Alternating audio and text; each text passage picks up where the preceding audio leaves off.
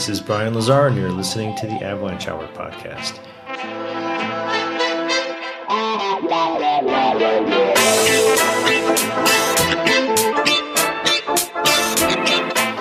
Welcome to episode 3.2 of the Avalanche Hour podcast.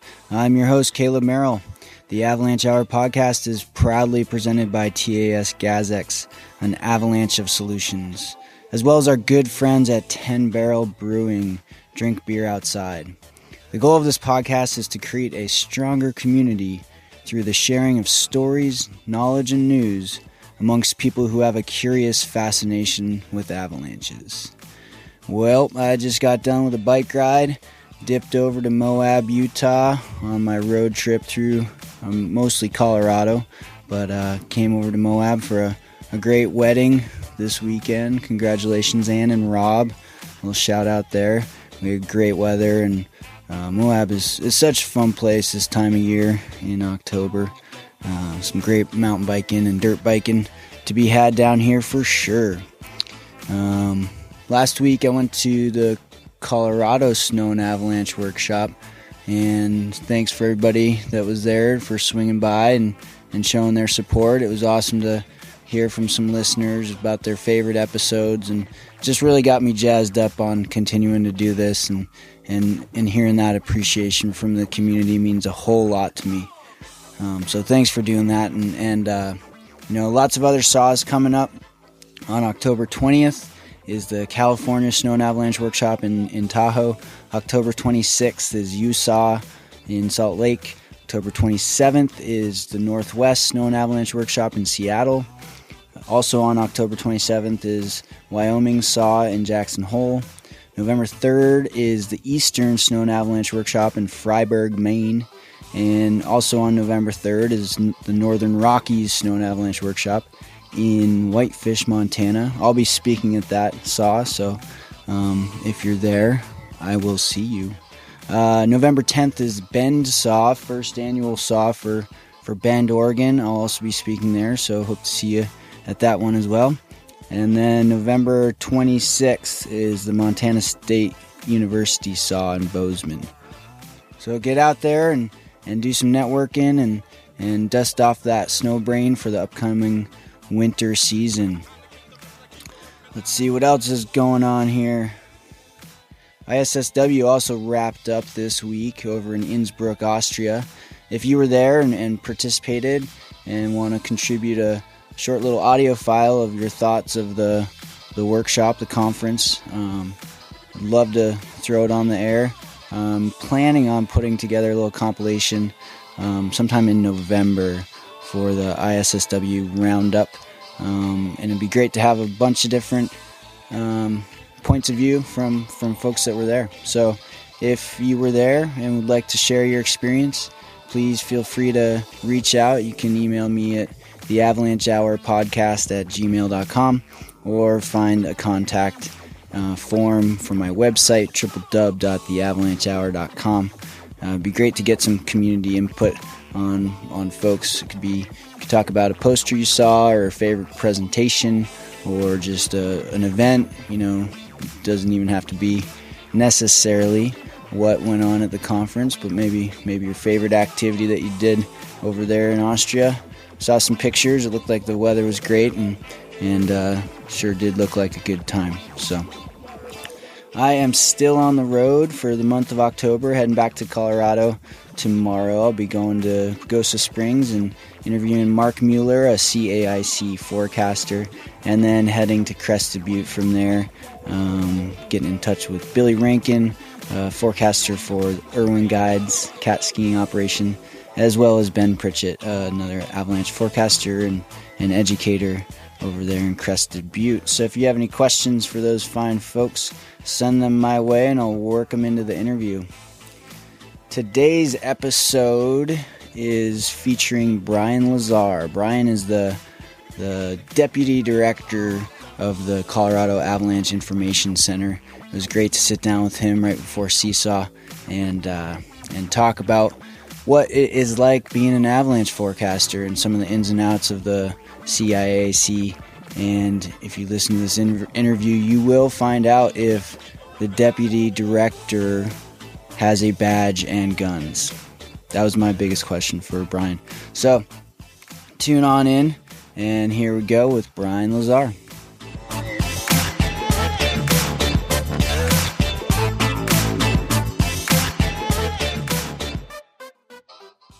Well, welcome, Brian, to the show. Thanks for making the time. It's nice to sit down with you today. My pleasure.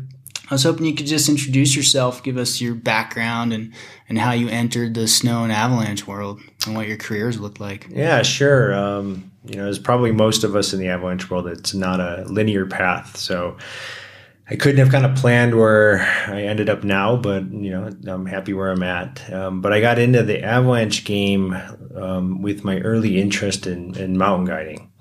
So I lived in Crested Butte when I was uh, right out of high school. I went there and uh, expressed my interest to uh, Jean Pavillard, who at the time was working on getting the American Mountain Guide Association um, accepted by the uh, IFMGA or the international body. Um, and I was an apprentice guide for him. He graciously took me under his wing, even though I had really no experience. Um, so I kind of just walked into his office and said, I want to be a mountain guide. And he goes, okay, uh, it takes a lot of work and there's a lot of training. And so I started training with him um, in ski guiding. And then I started to be in my pursuit of becoming a ski guide, I had to go through a lot of uh, the avalanche training. So at that time in the US, um, we had things that were called level ones, but what a level one meant was kind of all over the map. So it was anything from, you know, uh, one day out with your college rec center to, you know, an eight day course with the Canadian Avalanche Association. So what a level one meant in the United States um, was kind of all over the map. And so I was brought up in um, kind of a blend of the Swiss system, which at that time was teaching kind of three by three avalanche education and some of Munter's stuff. And that's what Jean was teaching at the time. So that's what I started teaching. And then we started to build AIARE, um, and we started to get the avalanche program a little bit more buttoned up. And that was one of the requirements uh, that the international body was requiring of the AMGA. In other words, if your guys take a le- if your guides or aspiring guides take a level one course, we need to know what that means. And so we had to kind of start pushing towards standardization. Um, and that's the genesis of AIARE was to try and kind of standardize um, avalanche education in the United States um, initially just for you know kind of the, the guiding community, but now that that that push towards standardization is you know kind of permeated all the different aspects of the avalanche world. So what we teach and how we teach it has come a long way since I first started. Um, so I did that for many years. I was going between Crested Butte and Boulder, where I was going to undergraduate school. Um, once I became a Colorado resident, so I was bouncing between kind of Boulder and Crested Butte, guiding sometimes, taking some semesters off, finishing up my undergraduate. Um, when I finally finished my undergrad, I just started mountain guiding full time. And so I was kind of going, oh, all over the place really at that time. So Jean was kind of getting um, a little frustrated with the permitting system and that kind of thing in the United States. Um, he was already an IFMG, IFMG guide because he was from Switzerland. So he was interested in kind of uh, getting rid of the US domestic portion of his guiding business. And I was finishing up college, and so I took um, part of the avalanche program that was running in the Front Range and started my own mountain guide service with a couple friends um, that were also mountain guides uh, called Alpine World Ascents. Um, myself and Howie Schwartz are no longer involved with that. Howie has branched off many, many years ago, 20 years ago, and now he's the owner of Sierra Mountain Guides down in Bishop. Um, but our old partner Marcus Beck is still running Alpine World Ascents um, out of Boulder. And so that was kind of originally just a spin off of you know, Jean's first adventures mm. to the edge. The Crested Butte portion was bought by Alan Bernholtz, who turned that into Crested Butte Mountain Guides. And so I worked closely with Alan over the years. And um, so I just was guiding, and I did that for about 10 or 12 years. I was mostly guiding in uh, Alaska, I spent a time working in the St. Eli- Wrangell St. Elias Park up there and uh, lived in McCarthy. Um, I spent a lot of time guiding in South America. Um, I was based mainly out of Huaraz, Peru, but then I would kind of station myself there for four or five months a year and then guide um, kind of all over South America, you know, Bolivia and Ecuador and Patagonia. Um, occasional trips to like Mount Cook in New Zealand, Kilimanjaro, things like that. So I did that for you know, a little over a decade. Um, you know, I'd be here for portions in the winter, guiding in places like Eldorado Canyon, you know, around Colorado.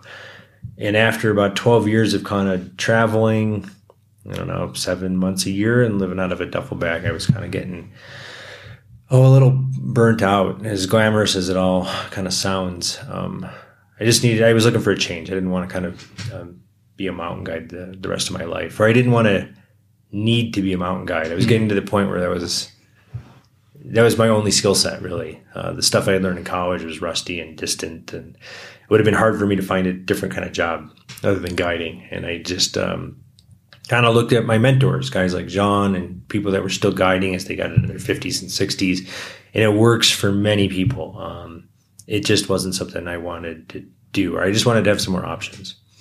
So I ended up going back to graduate school um, at the University of Colorado, but I was uh, working through the Institute of Arctic and Alpine Research. So my advisor kind of uh, took me under his wing. He was doing most of his research. This was in glaciology, so it's kind of snow and ice mechanics stuff. And I was I had I was going back to graduate school for engineering, um, which means I had to go back and do a lot of these prereqs. And so he was one of my teachers for just a prereqs like statics uh, you know, structural kind of engineering course. Um, and I did well in the course. He was looking for a graduate student for research in the Chugach on um, some uh, glaciers up there, and he needed a graduate student that had the engineering skills and could do the math, but was pretty comfortable moving around and traveling on glaciers. And so he offered me a, a you know a research position with him. So then I ended up staying through grad school, I worked with Tad Pfeffer doing that stuff. Um, eventually got my graduate degree. Uh, my thesis work was all done on you know, the Bench Glacier and the, in the Chugach Range up near Thompson Pass. So once I finished graduate school, I went into the consulting world. And so I was working for an environmental consulting firm based in Boulder, and I was doing mostly at first um, like hydrology work and snow hydrology work. So looking at, you know, hydrology and snowmelt runoff and forecasts for municipalities that, you know, in the West most rely on snowmelt for a good chunk of their water supply.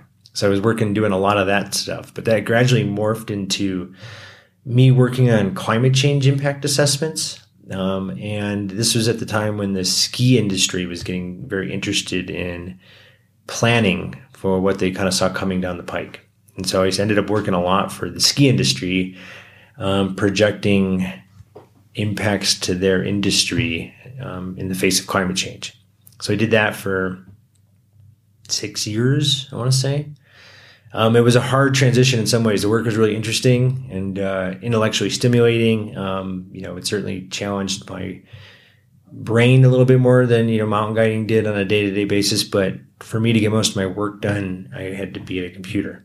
And so that transition for me after so long working and living outside was um, a little tough, but uh, so I was kind of starting to scale back. I was still doing, I was trying to work kind of this balance. And so I was still involved with AIARE. I was still teaching avalanche courses. I was still doing a little bit of ski guiding, even though I was consulting. I was trying to trim back the consulting work. Um, during that period, I was still executive director of AIARE there for a while. So I had, I had two hats on. Um, and I was in frequent contact with, um, you know, Ethan Greene, who at the time and still is the director of the Colorado Avalanche Information Center.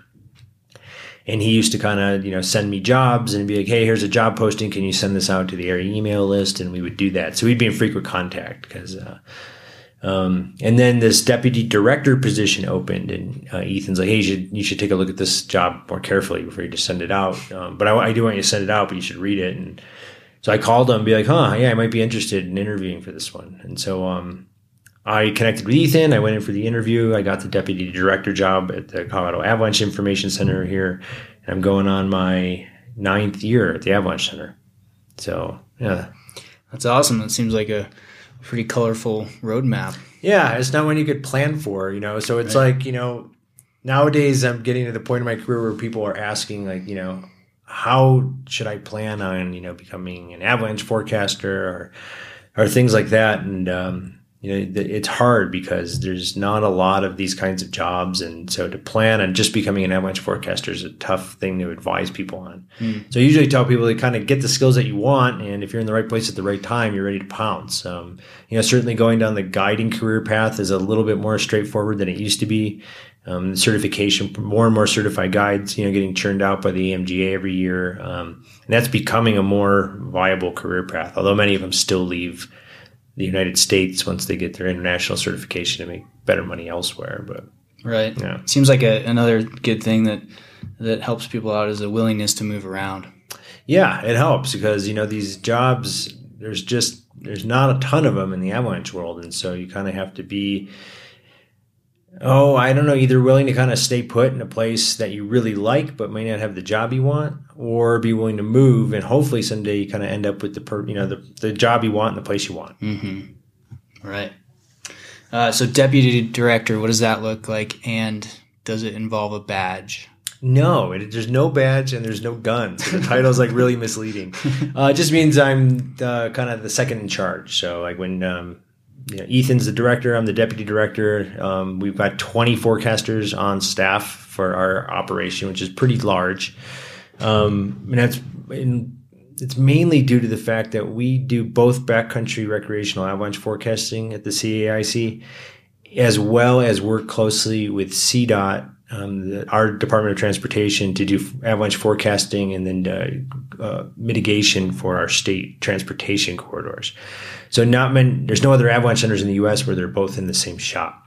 And so that's why we have a lot of people. So we have forecasters with primary responsibilities. Um, uh, we do shift and we move resources as we need, but um, we have got some forecasters primarily focused on certain sections of highway and some forecasters focused uh, primarily on backcountry areas.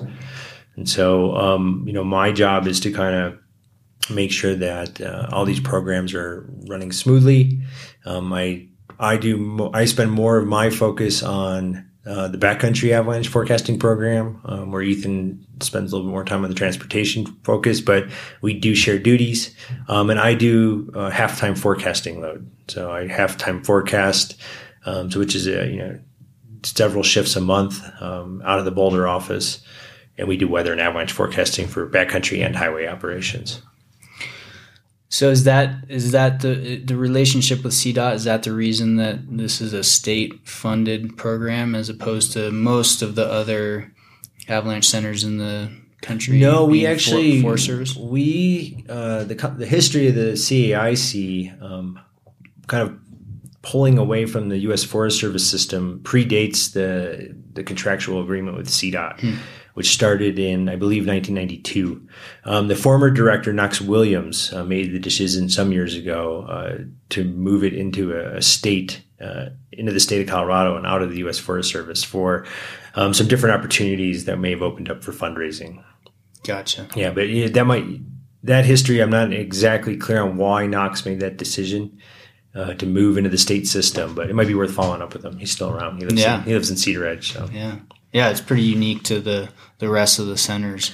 Yeah, yeah. Um, do you think that it it has its advantages? Well, I can't. I've never worked for U.S. Forest Service mm-hmm. centers, so I can't really speak to what that experience is like. But for us, I think it makes a ton of sense because um, we're in the state, so the the mandate is we have to forecast avalanche hazard for the entire state of Colorado. So we can't just take a slice of mountains that you know we feel like we can cover um, and, and then ignore other areas. So we have to cover the entire state of Colorado. So that requires a lot of um, infrastructure to get a center like that going. And so since we've got that infrastructure built and set up, it makes sense for us to also handle the highways because it's like the added cost is not as much as if you had to start a program from scratch. So being able to do cover both programs, there is some utility in combining those resources. Yeah, it seems to make total sense. Um, so it's a large organization, as you said. Can you talk about the structure of CAIC, the different zones? Yeah, I, we're you know just in terms of people, we're certainly I think one of the biggest avalanche centers in the world. Mm-hmm. Um, and in terms of area, you know, um, we cover you know a similar kind of regional scope to like what um, Avalanche Canada might. Although, of course, up there they've got Avalanche Canada for the backcountry operations, and then they've got their Ministry of Highways that take care of their highway operations.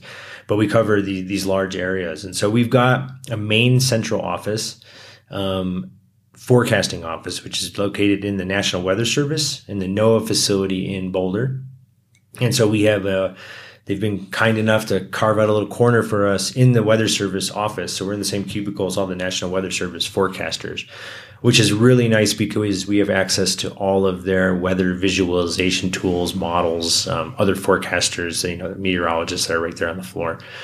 So we've got five of us that rotate out of that office. All the weather forecasting um, comes out of that office. So um, that's weather for 10 backcountry forecasting zones that we have in the state and then we've got oh, it's 19 or so different. No, it's more than that. It's uh, well into the 20s uh, number of kind of highway corridors that we cover, and we forecast uh, weather for those as well. That all comes out of the Boulder office. Those those of us who rotate out of the Boulder office then also write backcountry avalanche forecasts for some of the zones that don't have assigned backcountry avalanche forecasters, like um, the Front Range zone, the Sangre de Cristo zone, and then we cover for the days where a backcountry avalanche forecaster um, has their days off. Mm. So those are five of us that rotate out of the Boulder office, and then we've got backcountry forecasters. And we've got an office, um, a new one that just opened up in Durango, and they cover the South San Juans uh, forecast zone. We've got one in Telluride that covers the North San Juan zone.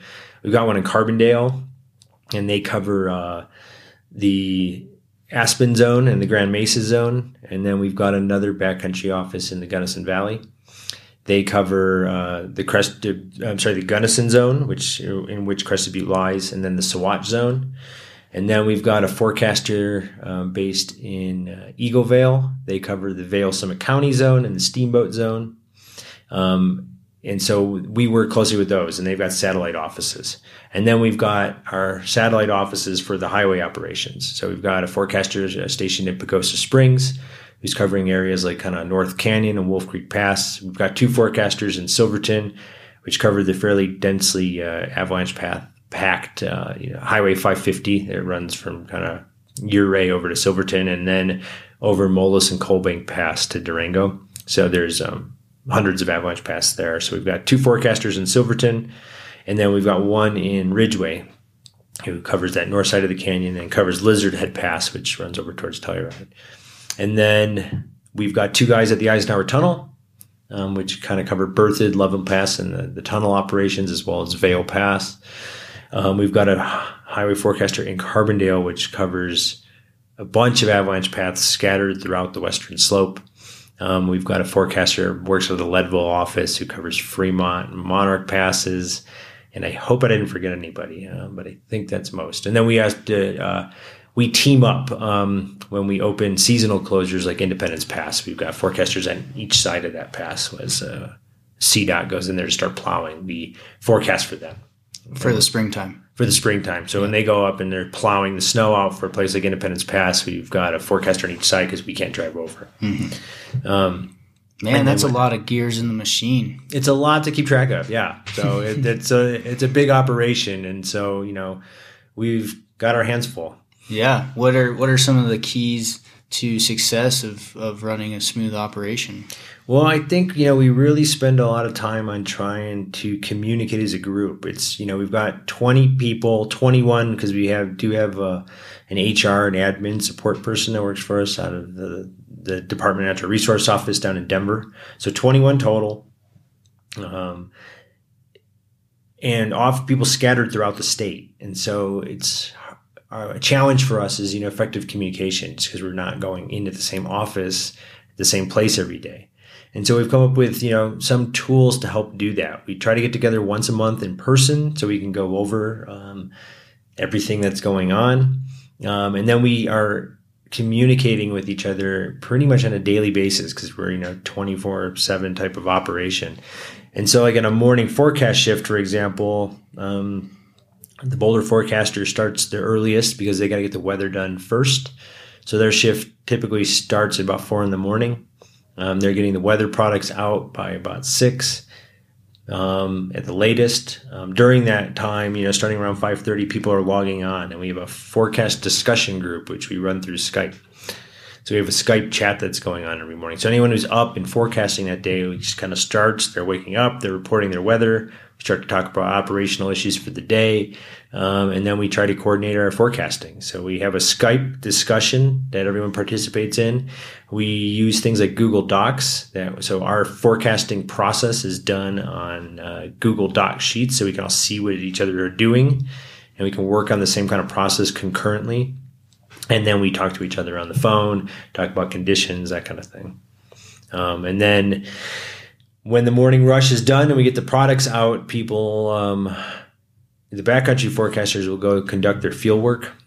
So they'll go out into the field, they'll gather information that we think we need. At the end of that day, they come home and they file field reports describing conditions, making videos, and uploading photos. Um, essentially, a daily assessment of what you know, the hazard that they think that they witnessed for the day.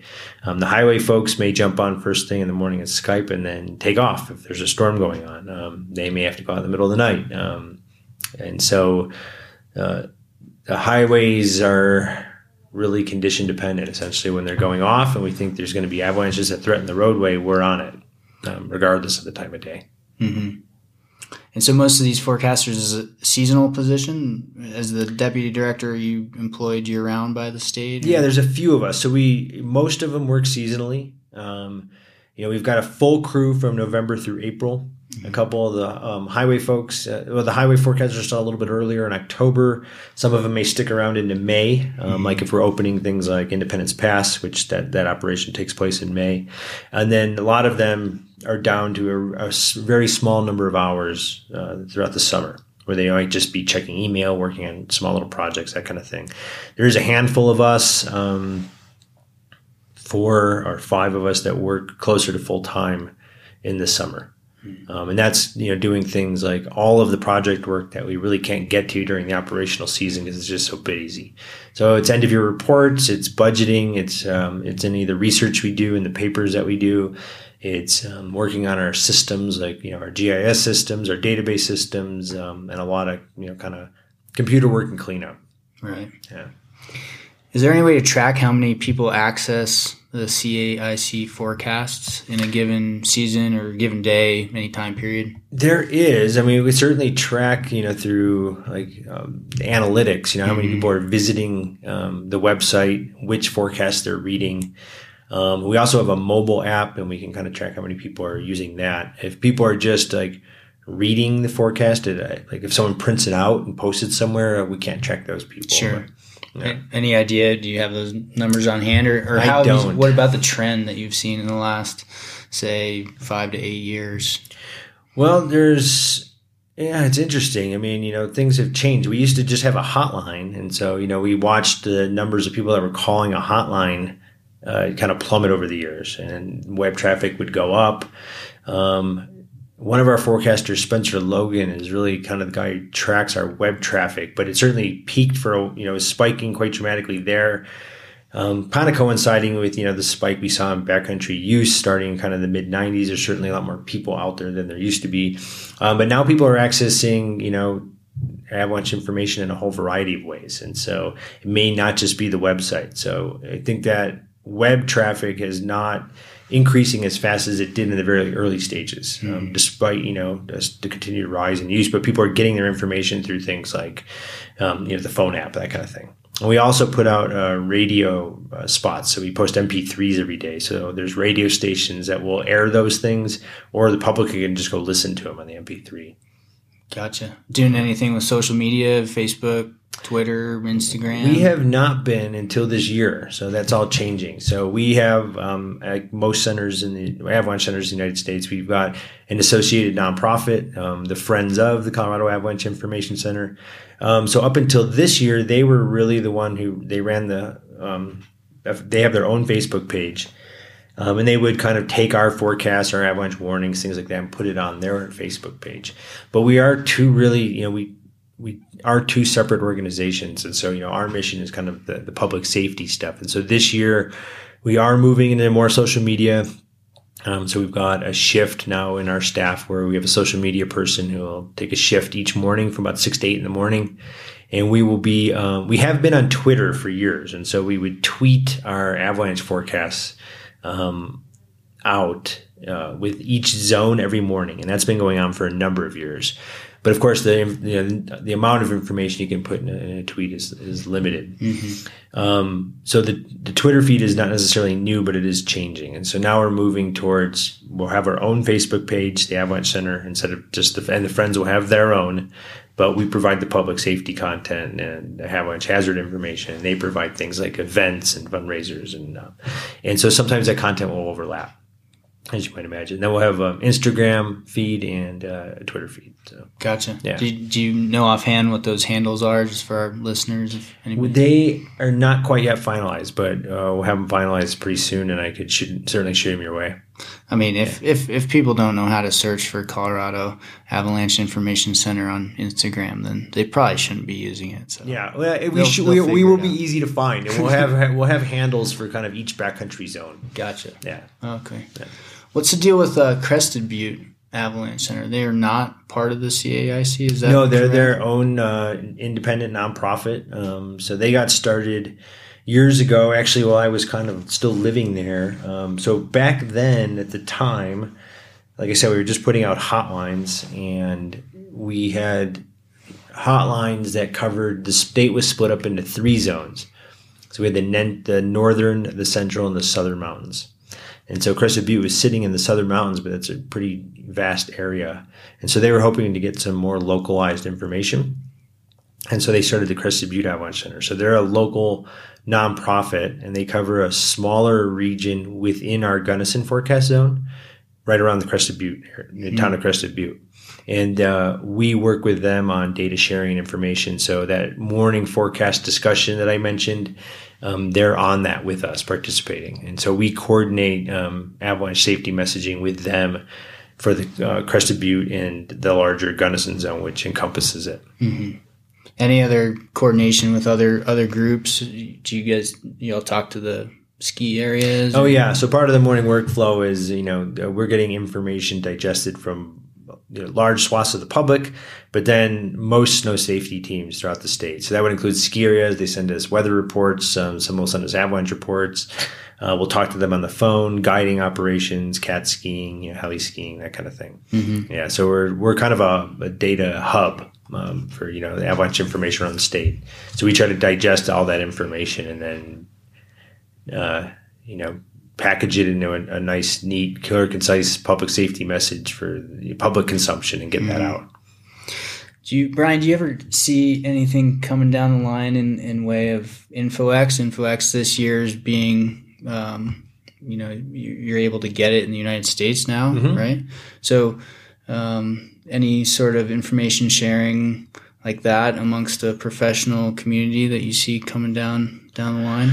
Um, you know, InfoEx, some people are using InfoEx, some people are using kind of internal email threads. Um, you know, we're, we're, and we're usually involved in some of those. We'll have to see how many people kind of adopt and get InfoEx down here. Mm-hmm. Um, we're not doing InfoEx this year because it doesn't, um, doesn't add much utility to what we're already doing. So our observation and field report platform does kind of what we need and allows for a little bit more uh, photo and video embedding um, and that kind of thing. But if we reach a kind of a critical mass um, of people using InfoEx, you know, we we talk closely with the guys in, in, Canada, and you know, we can establish a data feed there. So sure. we'll have to just kind of see what happens with it down here. Um, I know the AMGA is embracing it, and they want to use it for you know like at least their own courses and guiding operations. Um, I don't know how many individual guides will start to use it. You know, we've seen these kind of data sharing platforms, you know, um, come and go to some degree. It's a challenge for us because the more fragmented the data gets, the harder it is for us to pull in. Right. Um, so one of the duties as a forecaster, I imagine, is to conduct accident investigations. Um, what are some themes that you've noticed over your years as a forecaster uh, in those accident investigations or in the avalanche accidents themselves. Yeah, I mean that's you know one of the more gory parts of the job, and you know it's emotionally draining. You know, talking to survivors and family members and things like that. But we really do feel like we need to get these reports out there with the idea that if we can document these things, we put the information out there and hopefully um, can provide information that would prevent these types of things from happening in the future. Um, God, you know, every avalanche accident is, is very different. Um, but, you know, I guess some of the common themes are it's, it's rarely, you know, one mistake that ends up in a, fatal avalanche accident. It's usually kind of a series of things um, that were missed or went wrong on the way to an avalanche accident. That might be a common theme. Mm. you know, there's you know very few avalanche accidents are not preventable.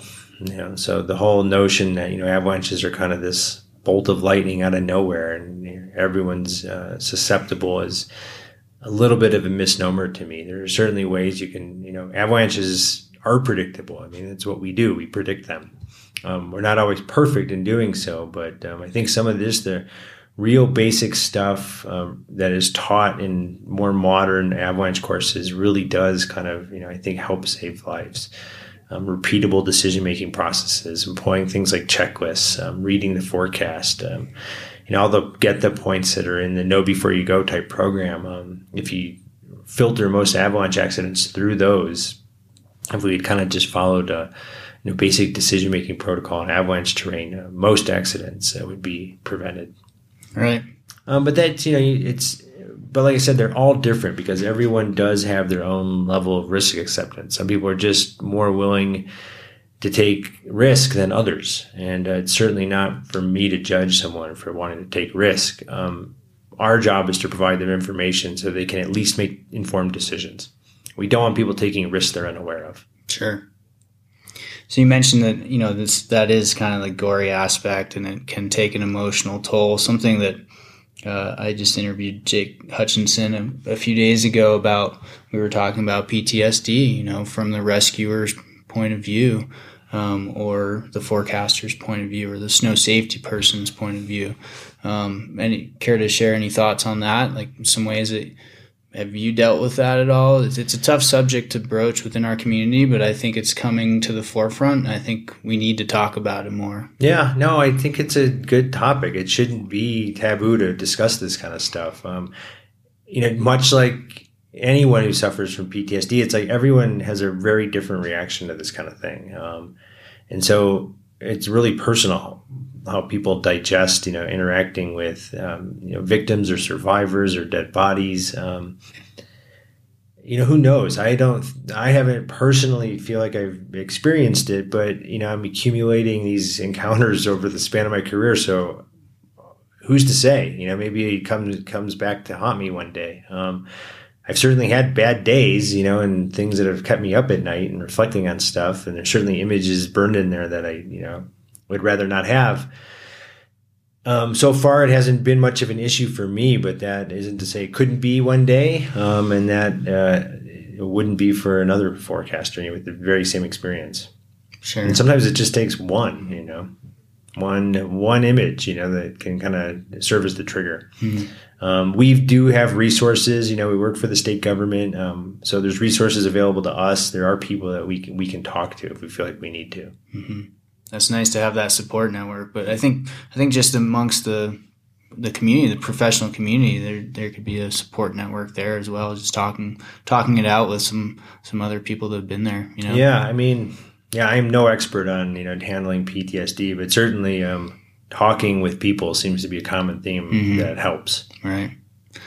Well, Brian, do you have any any stories or any pivotal moments in your career where the the light bulb went on, or or any close calls? Well, I was caught and buried in an avalanche when I was 19, mm-hmm. so I was really young, and I was just starting as a mountain guide, and I had taken my avalanche classes, um, you know, the intro, I can't remember what they were called at the time, but kind of a level one and two course. And I was just starting to get into some ski guiding. Um, and yeah, I thought I had a better handle on, you know, this stuff than I did. Um, and so I was out ski touring with a friend. This was up near Loveland Pass, but um, in an area that doesn't get skied very much, you know, across the highway from essentially like Arapahoe Basin. And this was back in the 90s, so there wasn't that many people out there.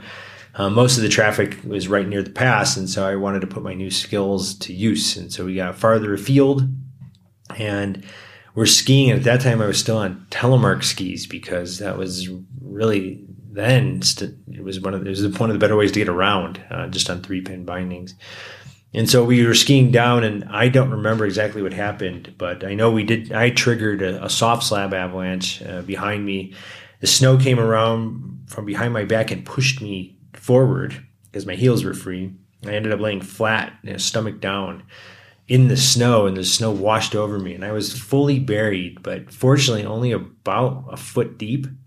And my partner, I didn't go very far, so my partner who had taken some of the avalanche classes with me, had eyes on me the whole time, and came and just uh, reached into the snow and grabbed my backpack and pulled me up. So I was only under there for, uh, God, I don't know, maybe a couple minutes. It certainly seemed like a long time, but that was a big wake up call for me. Um, I would, I feel fortunate in some ways that that happened to me early in my career, and I started to learn humility probably at an earlier age because of it um, which I think has served me well um, to make it into this stage of my career.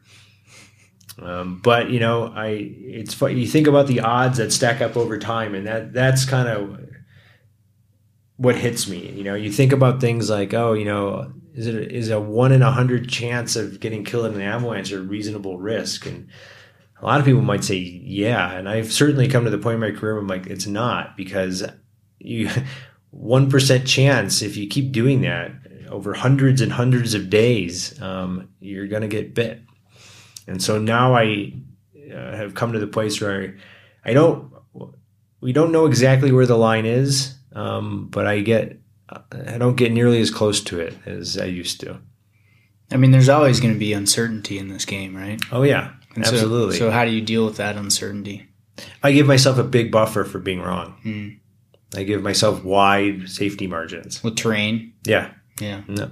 With terrain, and if I have any doubt, I just defer to safer options. So mm. I never get into the place where I must travel through avalanche terrain. Right. I just don't put myself in that position anymore.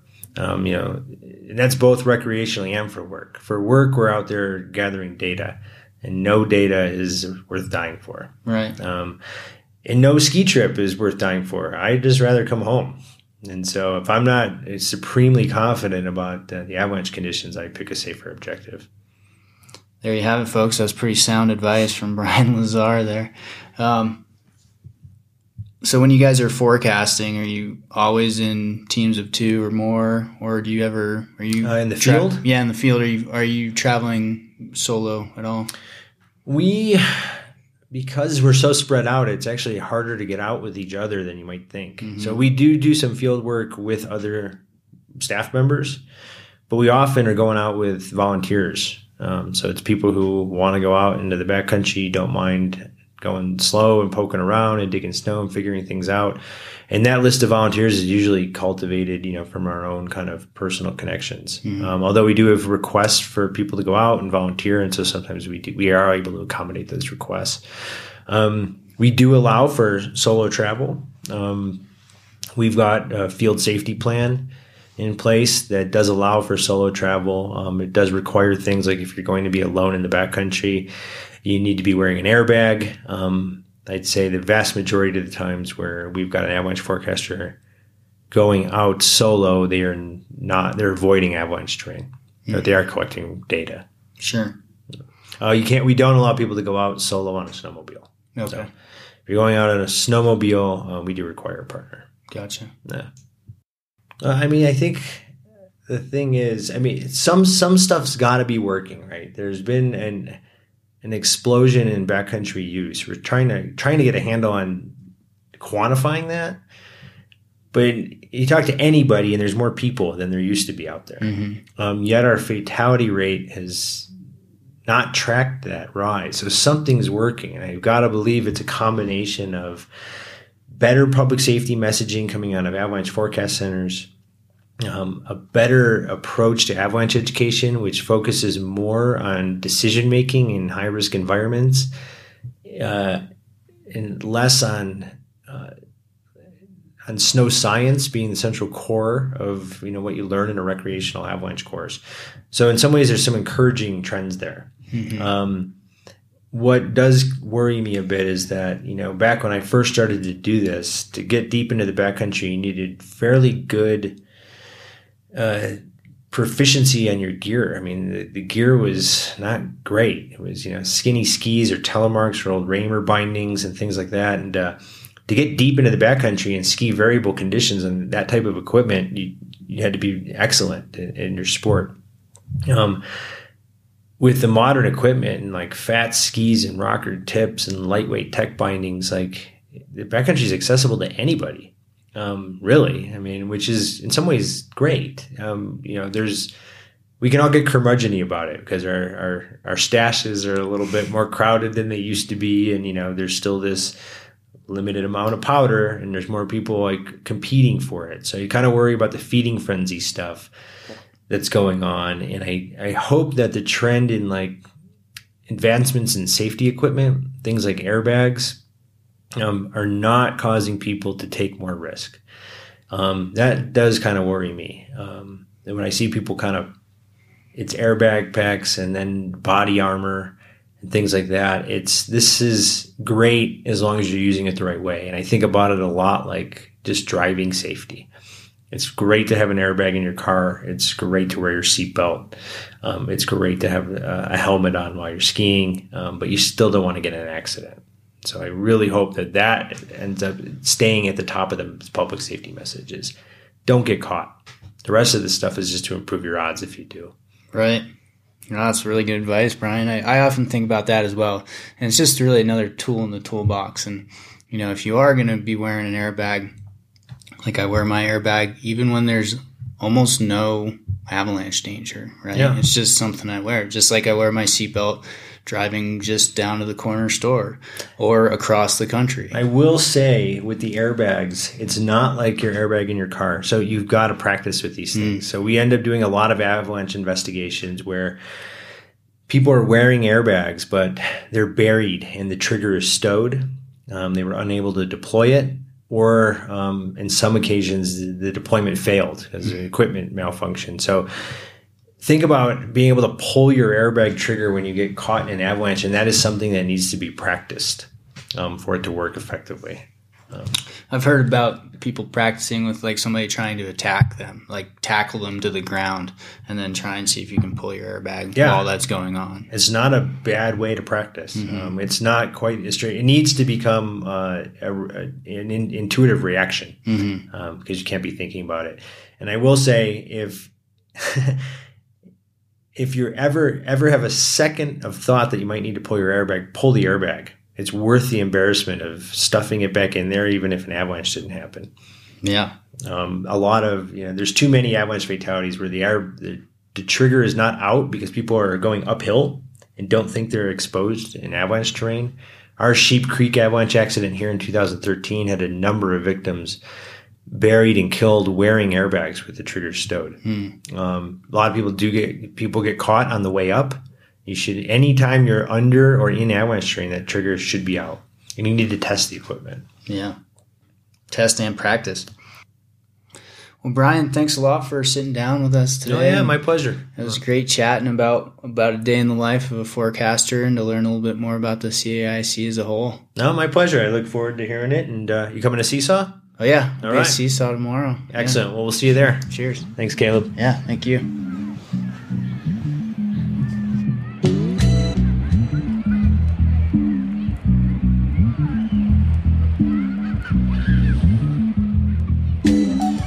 Well, there you go. Thanks again, Brian, for taking the time to sit down and, and chat. That was a great interview. Um, I hope you all really liked it. Once again, I'd like to thank the sponsors of the show, TAS Gazex and 10 Barrel Brewing. I could not do it without you. 10 Barrel, I swung by Bend on my on my way out of town, and, and they loaded me up with seven cases of beer. So um, if you see the van rolling around Colorado, swing on by, grab a cold one, and drink beer outside. The musical tracks on this episode were performed by Gramatik with permission from the artist. All right, we'll see you next time on November 1st for the third episode. We'll be rolling it out. Once again, you know, I have these uh, regularly scheduled podcasts to come out on the 1st and the 15th of every month. So go to iTunes, go to Stitcher, go to Google Play, anywhere you find your podcasts, and subscribe to this podcast. And it would be great if you could rate and review the podcast as well. It helps helps out. I love getting feedback from y'all. And until next time, stay tuned, stay safe, and keep having fun out there. Cheers.